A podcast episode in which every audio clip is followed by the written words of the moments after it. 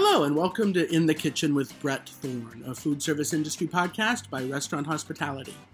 I'm your host, Senior Food and Beverage Editor Brett Thorne, and my guest today is Jihae Kim, the chef and owner of Miss Kim, an award winning Korean restaurant in Ann Arbor, Michigan, where she draws inspiration from the local farms, her own mother's cooking, and a fair amount of research that she has done into regional Korean dishes and Korean food throughout history. I am surprised and delighted about how popular Korean food and Korean inspired food has become in the United States and, and how quickly that has happened. Ten years ago, you pretty much had to go to Korean neighborhoods or the occasional independent restaurant to get a taste of things like kimchi and gochujang. But now they're all over the place and actually called by their names.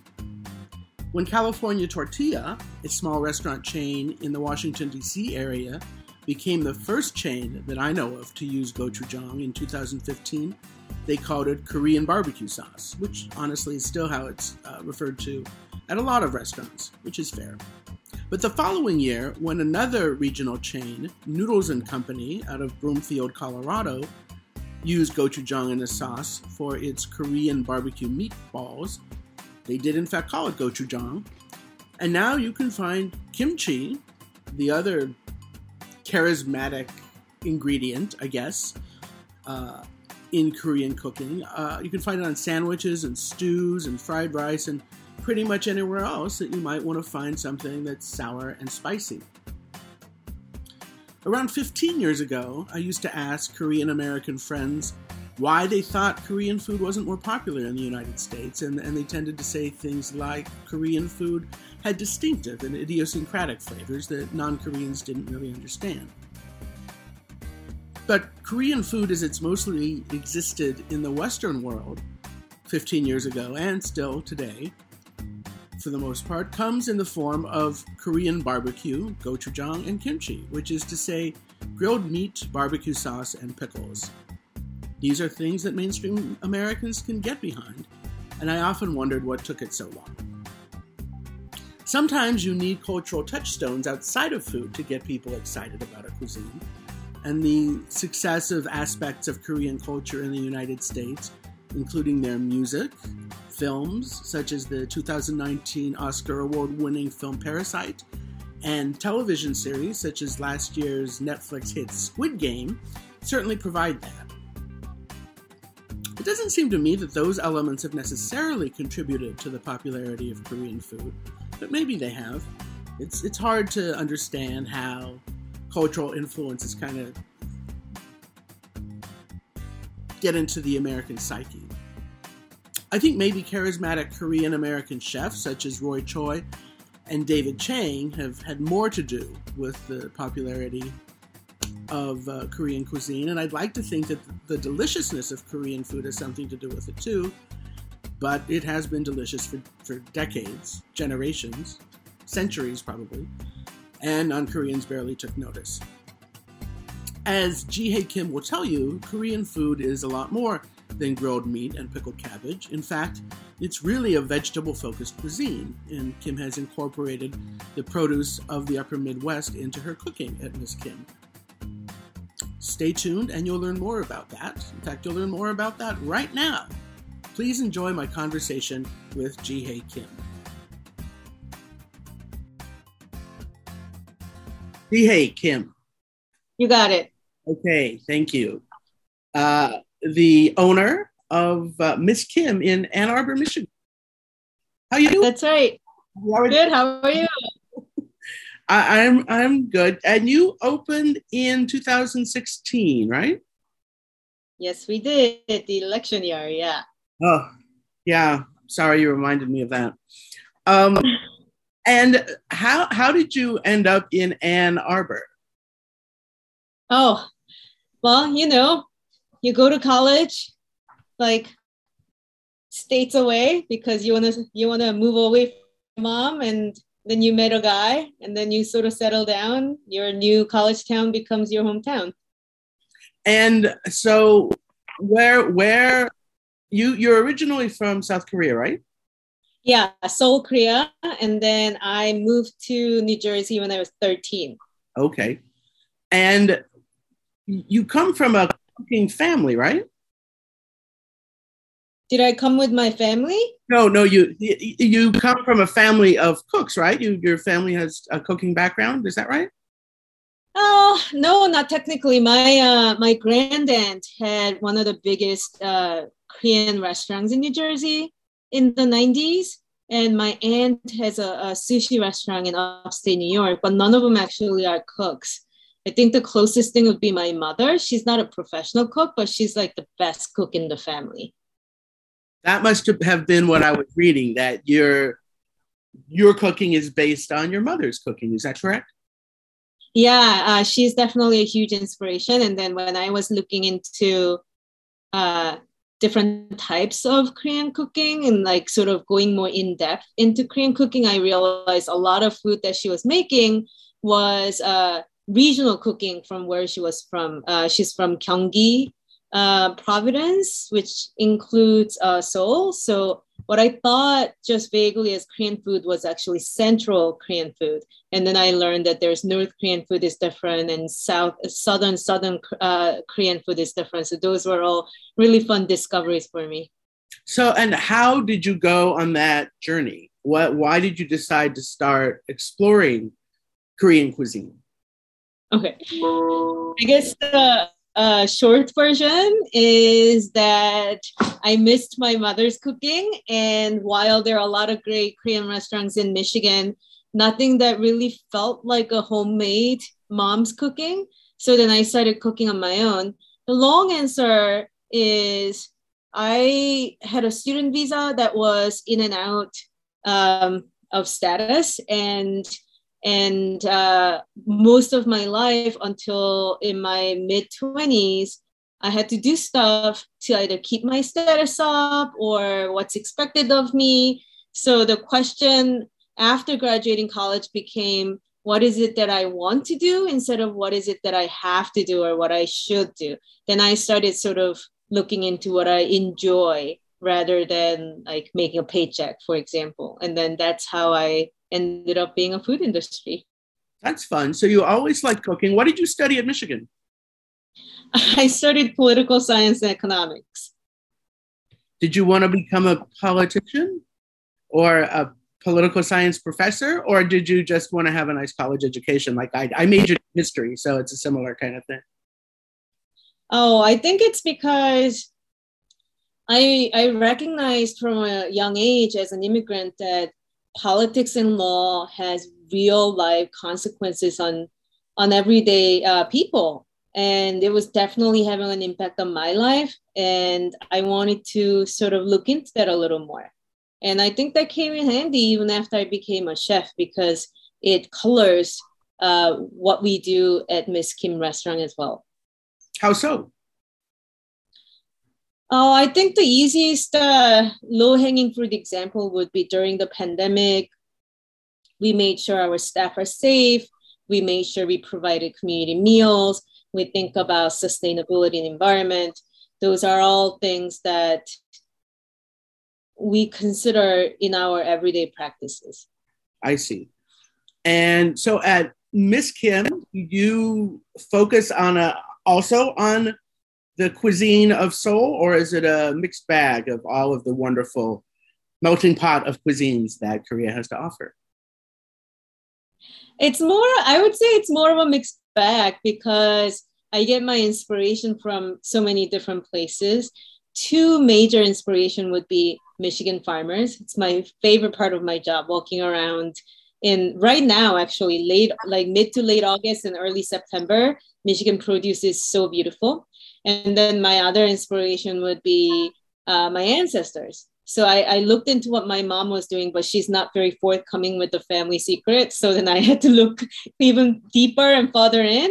And Korea has, you know, wealth of reproduced ancient cookbooks from, I think the earliest one I have is from 14th century and there are multiples um, written in various angles, whether that's a farmer's almanac or from medicinal purposes or fermentation and preservation or from aristocratic families, you know, handing down their recipes. So I started looking into those, and I'm really glad to hear that you're a history major because I also really love history because to me it's a long, big story. So when I was looking into the recipes, I really liked sort of connecting the story of Korean people to the food of Korea. So all those things uh, play into the menu at Miss Kim. My personal experience obviously goes in, and because I'm an immigrant, immigrant uh, story also interests me. So I look at what other Korean expats and immigrants have produced outside of their homeland. So yeah, all those things come in. So it ends up being a menu that's uh, rooted in traditional cuisine and traditional dishes, but maybe a, a more unique take on them.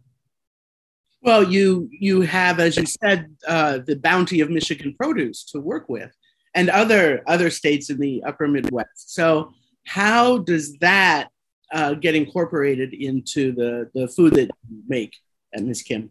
Yeah, yeah. So I, I mean, one of the most famous dishes uh, in Korean cuisine would be kimchi, right? So uh, let me use that example. So kimchi, and you may have heard this already. Kimchi is as much a technique as it's a dish. So you know, if you think I'm getting a sandwich and then I'm getting a pickle, everybody understands that that pickle is probably cucumber pickle, but you can turn any vegetable, excess vegetable into a pickle, right? Kimchi is the same way. So kimchi is if you say kimchi, everybody thinks it's not but cabbage kimchi, and that's that's understood. But you can turn kimchi, like you can turn any vegetable or even fish into kimchi product. So then when I understand that and understand that kimchi is a seasonal product, because if you're preserving something, then you're preserving things out of their season. Like you grab them in season and then you try to make it available out of their season. Right. So things like beets or Jerusalem artichoke or uh, I don't know celeriac, things like that are not really native or even like it's it's getting popular now, but it's fairly new to Korean people in Korea. But in Michigan, it grows really well. So then I didn't always I didn't grow up eating beets and I didn't always love beets, but now that I had farm grown beets that uh, heirloom varieties and Michigan farmers slaved away under the sun to uh, bring to life, it's a completely different product. And then my mind goes to, oh, we have so much of it. I'm going to use the whole vegetable. So I'm going to use the beet greens and I'm going to use beets as well. And then I'm going to preserve it and I'm going to turn it into kimchi. So I think um, sort of that kind of thought process goes on a lot in my head when I go to farmers market and walk around. How do you do your research into uh, finding new recipes or even uh, kind of understanding your mother's techniques since she and many many parents especially immigrant parents aren't that forthcoming? They don't really want to talk about you know what they had to go through. Yeah i mean i started looking at the ancient cookbooks because my mom was so secretive about her recipes right? Um, and well first i'm lucky enough still to really uh, am very fluent in Korean. So I get a lot of uh, books straight from Korea that's unavailable in United States. And because I love uh, studying history, then it's sort of I start making connections. So like modern Korean cuisine has a lot to do with uh, Korean War. So like Japanese colonization happens, and that's a big like catalyst for change in Korean cuisine. So a lot of like um, before we were known as hermit kingdoms so our borders were closed. But then japanese colonization forces to open the borders. So that means japanese chinese like all these other even portuguese influences start coming in. And then korean war happens and that's when you start seeing like spam for example or a lot of dairy products come in. And now we love them. So making uh, sort of connections like that um, is uh, a lot of fun for me. And it it's it really frankly doesn't feel like research or work. It sounds it feels like entertainment. Yeah i mean that sounds fun. So but you couldn't just go online and look things up. It sounds like you had to order find books and order them to be sent to you from south korea well, you can Google stuff in Korean and they would have more information just because, you know, it's in Korean. So they'll have more vast uh, resources. But yes, I, I order a lot of uh, cookbooks from Korea, and sometimes cookbooks are not out in circulation that that much. Sometimes it comes and goes really fast. So I, I have to ask my family members, send them a link and then ask them to purchase it and then ship it to me. And what do you do in terms of ingredients? Are, are, there still uh, herbs or vegetables or fruits in uh, Korean cooking that you can't get in Michigan? Yeah, I mean, the pandemic has only made that worse. Um, so most of artisanally produced uh, products um, is difficult to get, like artisanal uh, soy sauce or gochujang or doenjang. Um, they may come all the way to LA or uh, New York, but they don't come all the way to me. So then I, I try to make do and try to be resourceful, like most of uh, ancestors when they're faced with shortage of anything. So instead of having a really beautifully produced heirloom uh, uh, soy sauce, I may uh, make a, a, seasoned soy sauce in house. So I may like, you know, stew it with lots of vegetables and seaweed, sort of like impart some depth and complexity to it without having to have somebody who had the uh, uh, soy sauce that came down generations to generations, and generations that doesn't come all the way to Michigan. In terms of produce, it's gotten a lot better. There is a seed company outside of, I think it's LA, definitely California, called Second Generation Second Generation Seeds, and these are Korean American farmers that are bringing in heirloom seeds of uh, Korean vegetables and herbs and they test it and they grow it. They really look into it, and we can get those seeds. So I work with Michigan farmers here every like you know early winter, like early January or like February. We'll sit down and look at the seed catalogs and pick stuff out that they will grow for me specifically. So now I have access to really good perilla leaves or uh, uh, heirloom uh, peppers from Korea. That's uh, seeds came all the way from Korea to California to Michigan and grown in the soils of Michigan and now served in my restaurant.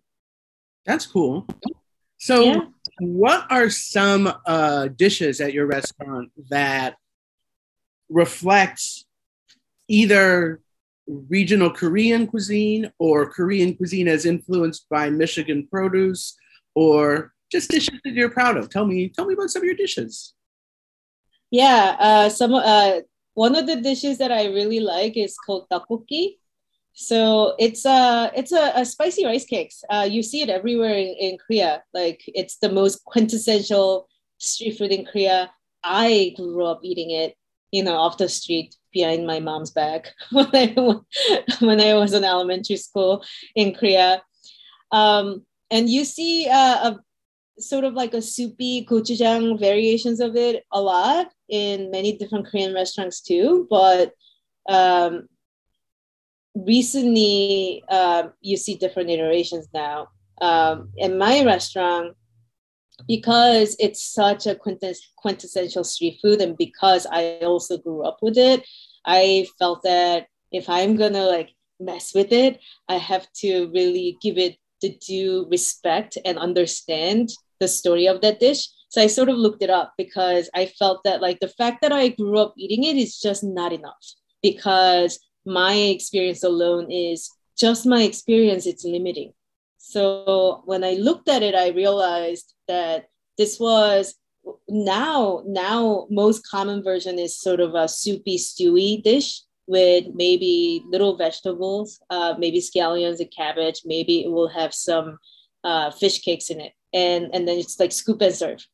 But before it was very expensive dish. It was sautéed rather than stewed, and it had various different ingredients like eggs and mushrooms and many different vegetables and meat and it was more soy sauce based rather than chili paste based mm-hmm. and and it sort of goes through a change during Korean War when the rice cake's really expensive and um, and they're uh, we're trying to make it tasty without adding all the experience uh, expensive ingredients. And somehow gochujang makes into it. Gochujang is delicious. So it makes it uh, tasty without having to put in like you know 2 million ingredients. And that version becomes very popular and it becomes what it is now. And my people korean people like to claim 5000 year history. So if the dish is popular from 1970s fairly new.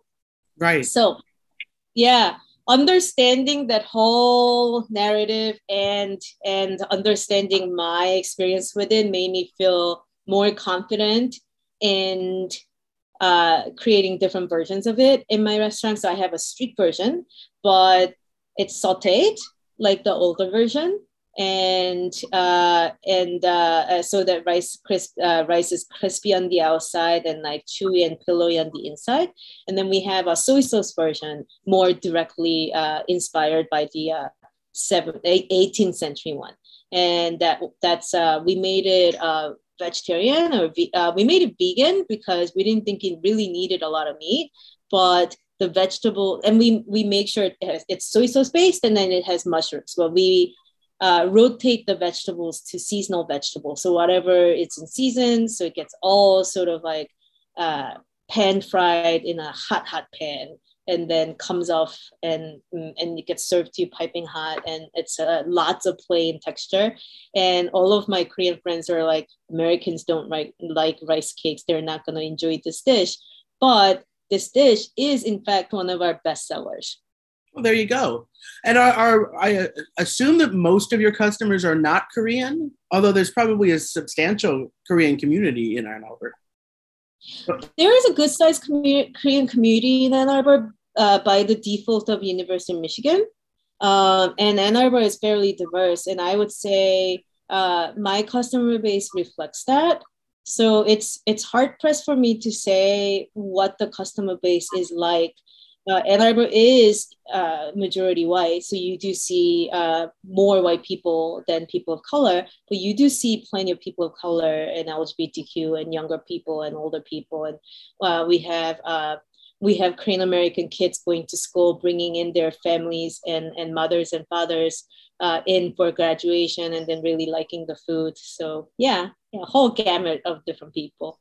That, that's cool. It has to be satisfying both to appeal to Koreans in Ann Arbor uh, who have an understanding of traditional Korean food and everybody else who might not have that kind of under, understanding. Do they order very differently? Um, they order actually similarly, but I think um, it's uh, hard to simplify because Koreans are not a monolith. So there's uh, Korean Americans who are born here, and then there are Korean Americans who moved here after they became adults, and their food experience is very different. So uh, the ones that really like sink to my heart is when older uh, generation of Korean people come in and say that like, oh, your soy butter rice reminds me of the bowl of rice that I used to make my, make for myself and eat it in the 70s or uh, things like that. That really like gets to my heart. Yeah, that's but what. It, yeah it's it's difficult to compete with anybody's uh, uh, fond memories of cooking with your grandmother so. Right although if if you are a korean american born in in the united states you might not know anything about korean food. You might know about you know american fast food or whatever else. It just depends.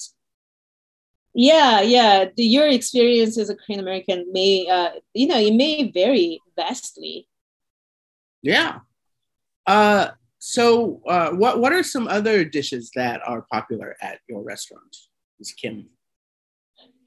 It's it's funny to me that I I am not a vegetarian by any means, but I love vegetables. So in the past few years, um, my vegan and vegetarian dishes have gotten really popular, and I think it's because when I was growing up and when my mom was cooking me uh, tofu dishes, I hated them. So when I'm making them for the restaurant, I try to make sure it's really, really tasty, whether you're vegan or vegetarian or meat eater and meat lovers. So one of the most popular dishes, Korean fried tofu. It's uh yeah, it's deep fried tofu. in uh, very, very light batter of rice flour and cornstarch. So the batter is extra crispy, but it's not weighed down in any way. And so it creates like a, a almost like a shell that you can crack into. But the tofu that I use is a soft tofu. So you have this uh, like con- contextual difference uh, textural difference between like super crispy outside and then like you know custardy soft uh, uh, tofu in the middle and it comes out piping hot with it's served with a cool pickle and i think uh, that's a dish that's very popular how do you coat soft tofu in in uh, uh, a batter i feel like it would kind of fall apart and ooze around like did it take a while to figure that out you do it very gently so um, we don't do we don't use a, a, super super super soft that that kind of like is a pudding, but right. we use a soft tofu. And if you cut it and handle it very well, then it stays intact. And then this is okay. I'm gonna give you all my secret. So the secret is it's a two part batter. So you have to dust the tofu with the dry mix so it sort of holds shape and then the uh, wet batter sticks to it. Because if you don't do that, the batter just slides off of uh, soft tofu, which has a higher moisture content. Yeah. Right.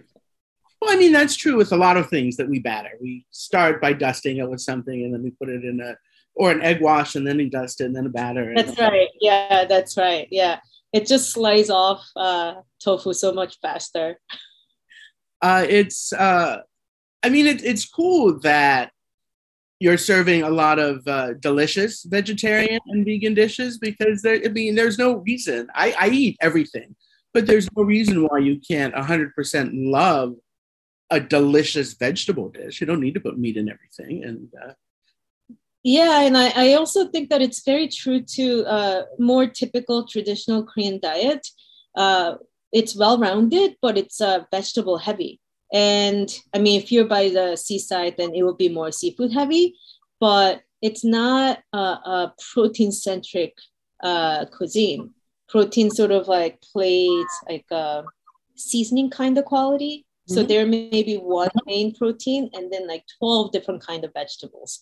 So for us to have well-made meat and fish dishes, but have more more than half the menu more vegetable focused. And and you know some of them are vegetable focused but not, not vegetarian because it may have fish sauce but it's definitely the vegetables are taking the center stage. And i think that that's uh that's by design. That has always been the goal for the restaurant to have a, a menu that celebrates vegetables and is your service style the traditional korean style where you have a whole bunch of banchan to have along with whatever else you're going to be eating uh, it's interesting that you asked that because that was the initial vision. But then I saw so many plates of uh, uh, banchan coming back without being finished, and that just like broke my heart. Right. So in the middle of the first year, we changed this, so we lowered the prices a little bit, and then made the uh, banchan optional, so you can order it, and um, if you'd like. But if you're not interested in it, then you don't have to order it. And that made our I actually think that that made our menu better because when you're eating Korean food and all the banchan comes like kimchi and all the pickled stuff provides a lot of texture and acidity. So your meat dish don't necessarily need to have that. And then the diner sort of makes their own perfect bite. Mm-hmm. But if the banchan doesn't come with it automatically, then I have to really think about how to make a dish a complete dish on its own without having banchan to sort of like catch that. So I think I think uh, I think that uh, not having banchan worked out for us as a, a automatic um, serve. Interesting. And did it did it help you manage costs also? Because not only is it heartbreaking when your your banchan comes back uneaten, but also you know you had to spend money on that. Yeah, I honestly maybe I should have taken banchan off the menu as an automatic uh, ad and not lower the prices, but we did lower the prices a little bit to reflect that. So it didn't make that much impact on food costs. It was just, it just reduced the food waste. But that's important. Yeah. and as you said, that's that's part of the the ethos of your your restaurant anyway. Yes. Um, yes. What what are some local uh, items? Probably vegetables, but I don't know. You got a lot of good cherries right now in in Michigan, I think. Uh, how do you incorporate that stuff in, into your menu? Yeah. Um, uh, I think of um, you know, I, I think of uh, ingredients maybe in categories. So there is the uh, herby vegetables, and then there is the hearty vegetables. So then, if I cannot find a specific type of herb, then maybe I can find a substitute that's similar. And it doesn't just stay with just the vegetables only. So Korean cuisine didn't really have cane sugar until maybe like 19th century. Mm. Our sweeteners were honey and rice syrup. So you cook down the rice, cook it down slowly enough, and then the carbohydrate and the rice becomes syrupy and sugary. So the sweeteners were rice, uh, rice syrup, and uh, and uh, honey. But uh, in at the restaurant, we uh, we love using maple syrup and maple sugar when we can, and then we play with sorghum syrup. All the sorghum is more southern, so we we try to sort of like think about uh, like maple syrup, sugar, sugar, sugar, honey, sugar. So then we can make substitutions like that and be true to the the dish, but also be true to where we are. Oh, and, and yeah, and probably true to, to, to, to traditional Korean cuisine because I'm sure that in Korea they also make dishes based on what's available and what's seasonal. Absolutely. Korea is not that big, but they have very distinctive regional cuisine. So yeah, using what's available in season is absolutely one of the tenets of Korean cuisine. You're absolutely right about that. That's cool. And you guys have a mid autumn festival coming up in, we're talking in early August. So you have that coming up in a month, right? September 10th? Yeah. Like yeah. Yeah, I think I think this year because it's we're going by lunar calendar, it changes every day, every mm-hmm. year. I think this year uh, Chuseok falls first week of September. And how how are you gonna celebrate it? I think we're gonna put two specials on the menu. One is a beef and taro soup. So it's a really light beef broth with uh, nubbins of uh, new taro in it and it's a simple brothy thing that you eat. And then uh, we're gonna put japchae on the menu.